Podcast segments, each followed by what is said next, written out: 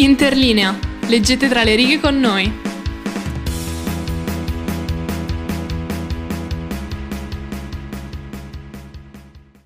Bentornati ascoltatori e ascoltatrici di Interlinea.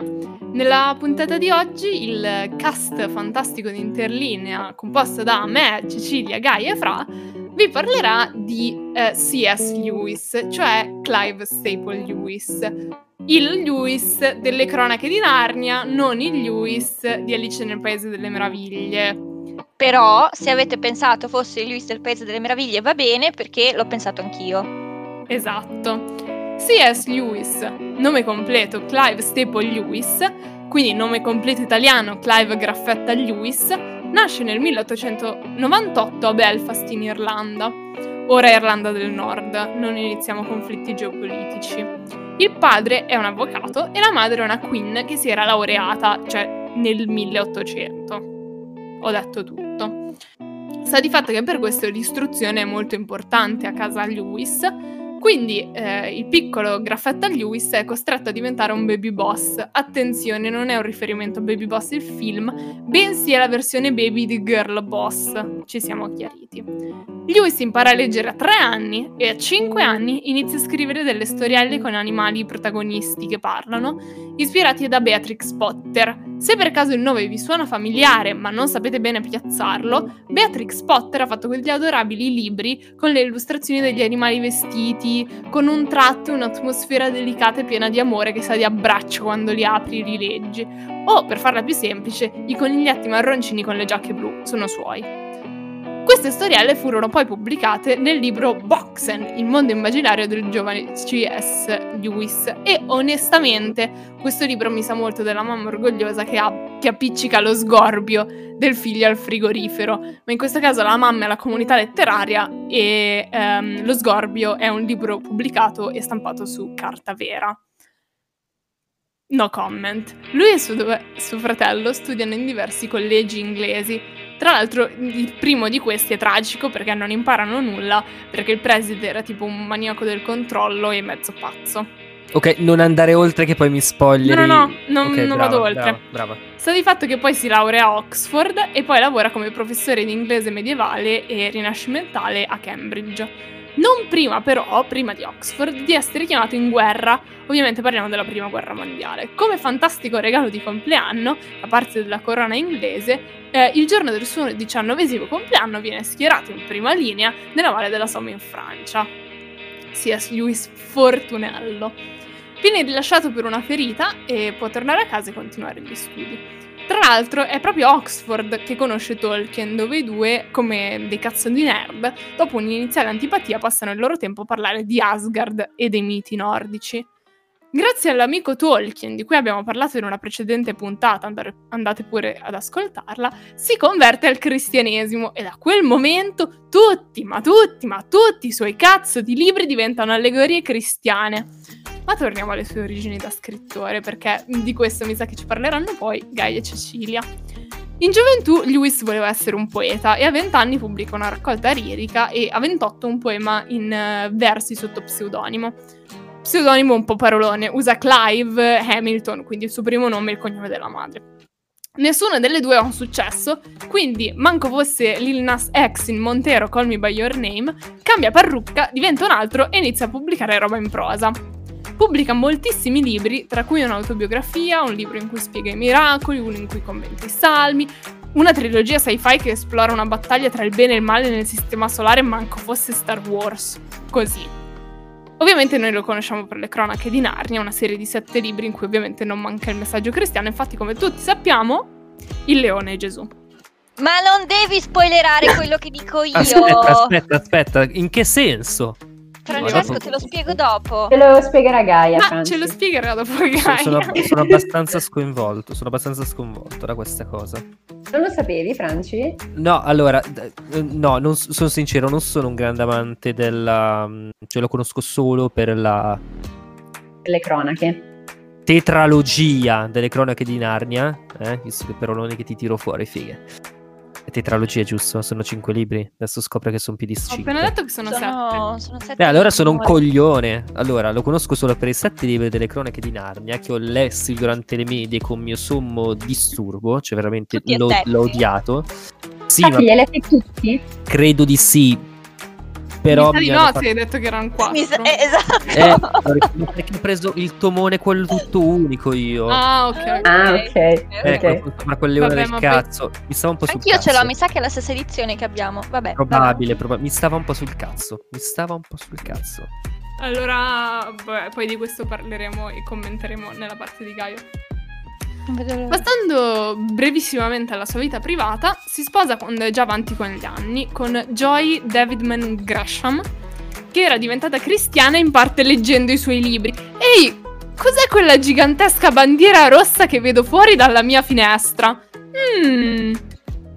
Come se non bastasse, i due iniziano una corrispondenza epistolare mentre lei è sposata con un altro, cioè le bandiere rosse proprio come se piovesse. Lei e il marito divorziano perché anche il marito la tradiva, quindi lei è libera di sposare il signor Graffetta in una segreta cerimonia fi- civile. Ditelo insieme a me, gli autori di Interlinea non possono mai finire bene, quindi sei mesi dopo il matrimonio le viene diagnosticato il cancro, ma riescono contro le aspettative a vivere quattro anni felice fino- felici fino alla sua morte nel 1960. E di questo, Ele, ne parlerò largamente io, perché il libro di cui dopo parlo parla proprio della sua morte ed è estremamente tragico, ve lo dico già. Nice. Episodio un po' piantino. E si conclude la vita, lui muore nel 1963 a causa di una serie di problemi cardiaci. E io ho finito. Elena out sulla vita di eh, Clive Graffetta Lewis. Ottimo. Bene, allora adesso inizio io a parlare delle Cronache di Narnia, una serie, come ha detto Elena, di romanzi fantasy scritti appunto da Lewis e principalmente ambientati nelle magiche terre di Narnia. La saga, eh, ideata tra il 39 e il 54, viene pubblicata tra il 50 e il 56 e tradotta ben in 47 lingue, che eh, io non, non le so neanche elencare, 47 lingue, con una vendita complessiva che supera addirittura i 100 milioni di copie, rimanendo una delle opere letterarie più popolari del XX secolo. ok? Eh, I romanzi sicuramente più conosciuti sono quelli di cui la Disney ha fatto il film, quindi leone, la strega e l'armadio, Il principe di Caspian e Il viaggio del veliero, ma in realtà, come ha detto Elena, i libri non sono tre, ma sono sette. Eh, e il primo editore pubblica tutti e sette i romanzi secondo l'ordine di pubblicazione originaria, ma quando HarperCollins ottiene la saga decide di seguire il suggerimento del figlio adottivo di Lewis e, ri- e- e, ehm, riordina i libri secondo la cronologia interna alla trama, per cui ad esempio Il leone e la strega d'armadio non è più il primo ma è il secondo libro di sette. Allora io invece parlo del mio libro preferito, ossia Il leone, la strega e l'armadio. Breve sunto della trama per i digiuni. Durante la seconda guerra mondiale, quattro fratelli, Peter, Susan, Edmund e Lucy, si trasferiscono a Londra in una mm, residenza della campagna inglese per ripararsi dai bombardamenti. Un giorno giocano a nascondino e la sorella più piccola, ovvero Lucy, si nasconde dentro ad un armadio che, nota bene, era completamente ricoperto da un telo, il che ovviamente le suggerisce la logica e diretta azione di andare a scoprire l'armadio. Dora l'esploratrice entra nell'armadio e improvvisamente si ritrova a Narnia, dove incontra un fauno, il signor Tumnus, che le spiega che quel mondo magico si chiama appunto Narnia, che è popolato da una serie di animali parlanti e governato dalla spina nel fianco della strega bianca. Tornata indietro nella sua residenza, Lucy racconta ciò che ha visto ai fratelli che le rispondono di smettere di drogarsi, fino a che il giorno dopo, giocando a nascondino, mh, tutti vanno all'interno dell'armadio e si ritrovano di nuovo nella terra di Narnia. Nel frattempo lì è scoppiato un casino per cui i ragazzini incontrano un castoro parlante, papà castoro che recita anche nel cartone omonimo, eh, che li esorta a seguirli a casa sua, dove gli racconta di una profezia per cui il grande leone, Aslan, l'antico protettore di Narnia, è sulla via del ritorno per liberare la terra di Narnia dalla strega bianca. Quindi, eh, guidati dal roditore Peter, Susan e Lucy, perché nel frattempo il fratello è al servizio della strega bianca, fuggono verso la tavola di pietra dove scorgono l'accampamento dei seguaci di Aslan. Sul percorso incontrano anche Babbo Natale, non è una Non la cazzata, ricordo. eh, Me lo ricordo. che è il, ecco, il preludio della fine del grande inverno, tipo Game of Thrones, vicende varie, c'è una grande battaglia finale e alla fine Peter, Susan, Edmund e Lucy vengono incoronati re e regine di Narnia. Scena finale che spezza il cuore, i quattro fratelli dopo dieci anni sono ormai diventati adulti, stanno andando a caccia quando ad un certo punto ritrovano il portale che li fa ritornare attraverso l'armadio magico che li riporta sulla Terra dove scoprono che in realtà non sono davvero passati dieci anni e loro sono ancora dei bambini. Questa è la trama a grandi linee. Po- posso fare due commenti non richiesti? Due, due Sì, commenti? sì. Ok, perfetto. Prego. Io non ricordo molto bene il libro, ricordo un attimo di più il film con cui hanno tentato di rifare nuovo Harry Potter, ma non ce l'hanno fatta. Ah ah, stupidi coglioni. Però mi sento di dire che ho un bel ricordo in realtà del film, cioè non lo guardo tipo dal Bello. 42 avanti Cristo. Bellissimo. Però me lo ricordo Bello, bello. da che ricordo è un ricordo piacevole, ma soprattutto la cosa che mi metteva più hype in tutto quel film, non so se ve li ricordate, adesso vi sto per dirvi, c'è proprio Se- quel dettaglino se dici, lì del se cazzo. dici quello che No, pensi, grido. Se dici quello che penso, grido. Dillo. I dolcetti che No, lo la strega sapevo! bianca dava al, a quel minchione del, del terzo fratello, quello che non capisce A cazzo. Edmund. Esatto. Lo sapevo. No, Ti raga, giuro, io cazzo, gli dava quei dolcetti. E io mi- ricordo da bambino, perché era uscito quando, era pic- quando ero piccolo quel film, guardavo quei dolcetti mega esaltati, tutti bianchi con questa cremina rossa dentro, che cioè, me li ricordo ancora. Ma E poi la nulla. scatoletta in cui glieli dava. Esatto. Una cosa in vetro e io esaltatissima ogni volta. Esatto. Ora, la cosa interessante è che, eh, come, è che come anche nei successivi libri della saga che eh, Lewis scrisse in seguito, sono presenti immagini ed allegorie cristiane. L'autore, pubblicando i libri, in realtà eh, negò che il suo intento specifico fosse quello di comporre dei racconti religiosi per bambini, anche se tempo dopo ammise che l'inserimento di questi temi avrebbe potuto, a suo dire, aiutare ad accogliere meglio il messaggio cristiano. Sicuramente una tra le prime similitudini che viene da fare è quella tra Edmund e Giuda, dato che Edmund tradisce i suoi fratelli per andare ad allearsi con la strega bianca, che poi tradisce nuovamente. Aslan, invece, il leone, qui adesso viene la spiegazione per te, Francesco, lo si può collegare a Gesù Cristo.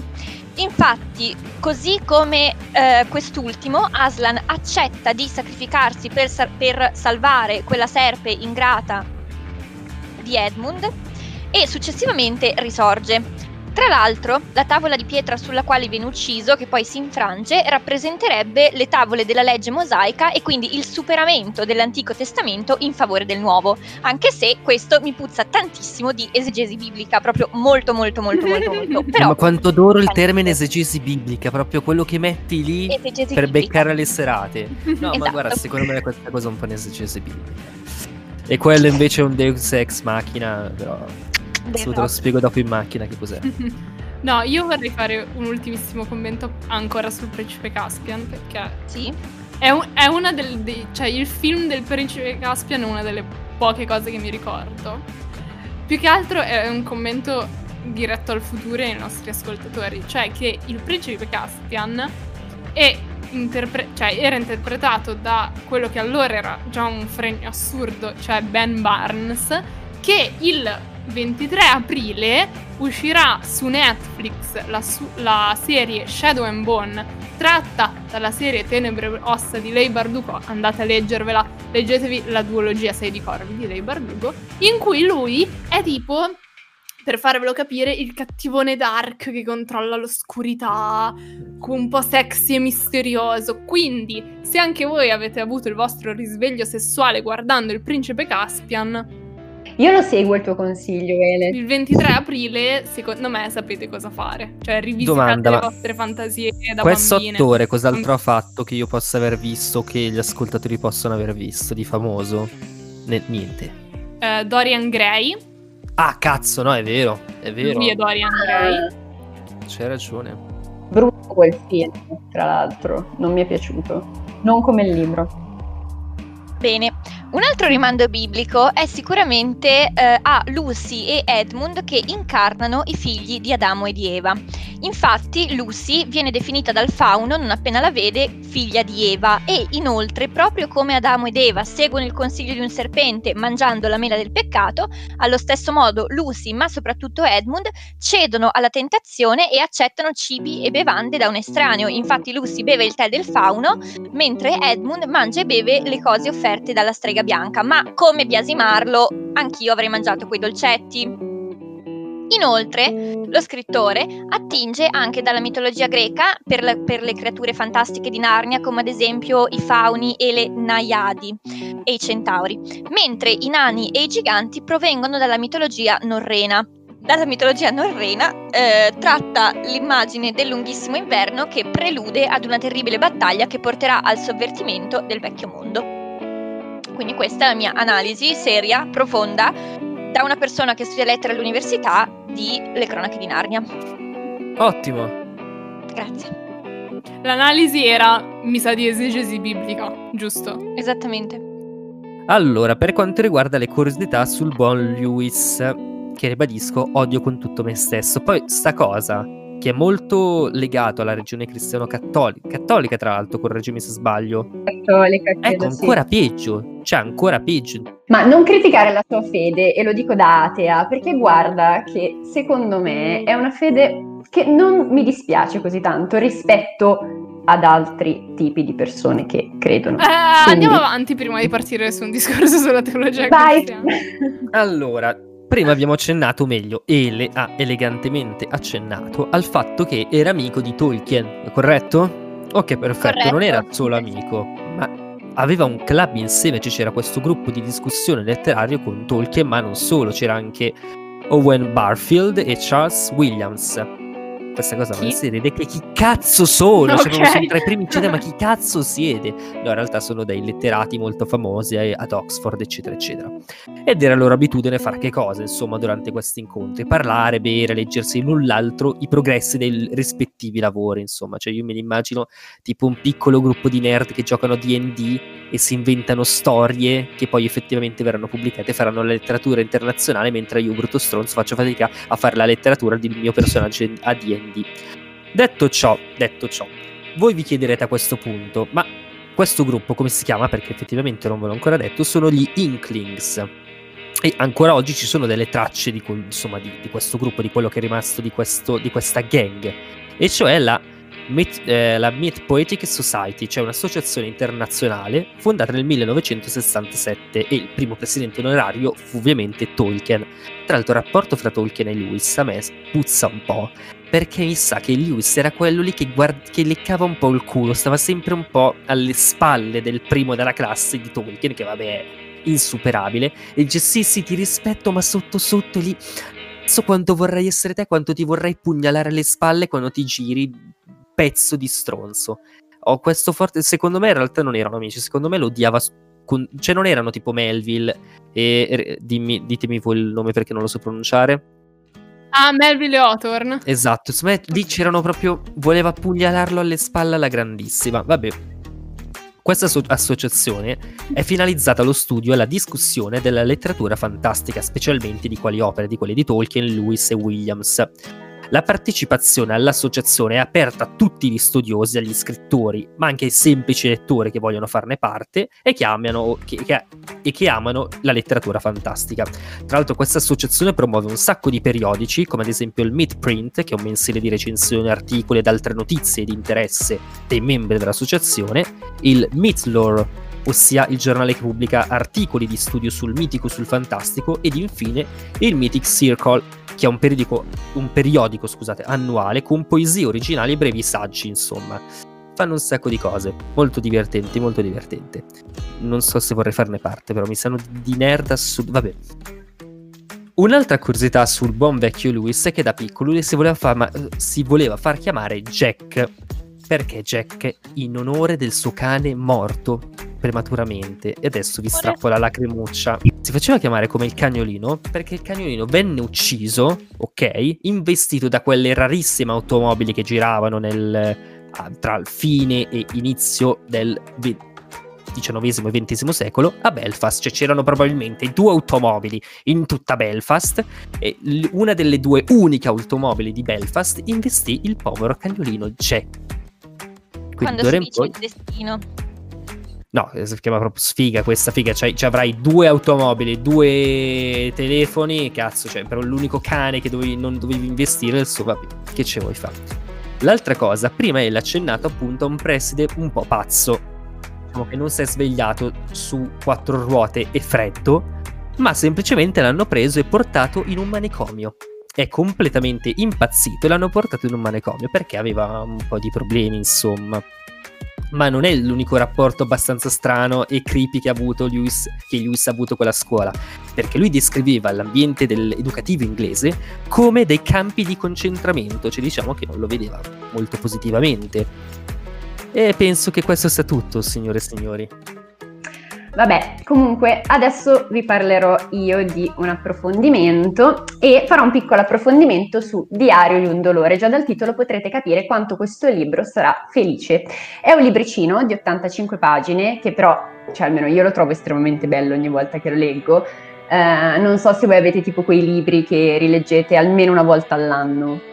Eh, questo è uno dei libri che leggo sempre, ogni volta che lo leggo io piango come una fontana, quindi preparatevi perché in questa breve esposizione vi leggerò alcune parti del testo che sono molto belle ma anche molto poco felici. Quindi se volete deprimervi un po' è il posto giusto per voi, se no schippate, non lo so, fate quello che volete. Comunque, di cosa parla Diario di un dolore? Diario di un dolore è stato scritto nei giorni seguenti al lutto della moglie dell'autore, Joy, e mh, mm, all'interno di queste pagine, di questo diario, Lewis cerca di razionalizzare la morte della moglie, cerca di darle un senso. E mh, mm, credo che essere in grado di raccontare, tradurre a parole la storia di un dolore sia una cosa estremamente difficile, ma credo anche che lui nel disorientamento che ha sicuramente affrontato in quei giorni ci sia pienamente riuscito. I tre soggetti su cui si basa la sua intera riflessione sono lui stesso, sua moglie che non c'è più, e questo piacerà molto a Franci, ed io. Ricordiamoci che Lewis, come diceva già Ele, come diceva anche Gaia, è un pensatore cristiano, cioè si convertì al cristianesimo anche se all'inizio appunto era ateo e questo l'abbiamo visto anche nelle cronache Hashtag come... grazie Tolkien, hashtag grazie. Esatto. Vabbè, e comunque come nelle cronache di Narnia, anche qui appare il messaggio religioso. Infatti in questo testo, in Diario di un dolore, l'autore si fa portavoce di una fede che però è una fede molto dura e anche nemica di ogni facile consolazione. Cioè lui di fronte alla morte della persona a lui più cara, attraverso delle parole che sembrano quasi un urlo di dolore, si chiede in tutto ciò dov'è Dio, dov'è in un mondo che si sta sgretolando pienamente tra le mie mani. Quindi tutte le certezze che lui aveva si rivelano ben presto all'interno della sua sofferenza, come dice lui, un mero castello di carta. Un castello di carta in cui l'autore mette in discussione non solo la sua fede, ma anche il ricordo che ha della moglie, perché alla fine cosa gli è rimasto? Tutto quello che di Joy gli è rimasto è il fantasma del ricordo tutto quello che di Joy è rimasto la sua immagine e forse la cosa più spaventosa, come dice lui, è che essendo l'immagine appartenente alla mente di lui, questa può essere modificata a suo piacimento fino ad allontanarsi estremamente da quello a cui l'immagine si riferisce, cioè dalla donna amata. Adesso vi cito qualche riga del testo che ho adorato, secondo me sono parole bellissime. Lui dice: Lentamente, silenziosamente, come fiocchi di neve, quei fiocchi, quei fiocchi lievi che preannunciano una nevicata che durerà tutta la notte, sulla sua immagine si stanno depositando piccole scaglie di me, mie impressioni, mie scelte. E alla fine la forma reale ne sarà completamente nascosta. Dieci minuti, dieci secondi della vera Joy basterebbero a correggere tutto ciò. Ma anche se mi venissero concessi, un secondo più tardi i piccoli fiocchi ricomincerebbero a cadere il sapore aspro, mordente, purificatore della sua alterità è scomparso. Come trito ipocrita a dire sarà sempre viva nel mio ricordo, viva, ma è proprio quello che non sarà mai più. Tanto varrebbe credere, come gli antichi egizi, che si possono trattenere i morti imbalsamandoli. Non riusciremo mai a, persuad- a persuaderci che se ne sono andati. Scusate, non riusciremo mai a persuaderci che se ne sono andati. Che cosa resta? Un cadavere, un ricordo, in alcune versioni un fantasma, parodie oppure orrori, tre modi in più per dire morto. Era Joy che amavo, come potrei pensare di innamorarmi del mio ricordo di lei, di un'immagine creata dalla mia mente? Sarebbe una specie di incesto. Non so cosa ne pensate voi di queste frasi, però secondo me sono sì, bellissime. una coltellata al cuore e mi hai quasi... No, togli il quasi. Potrei anche collarmi.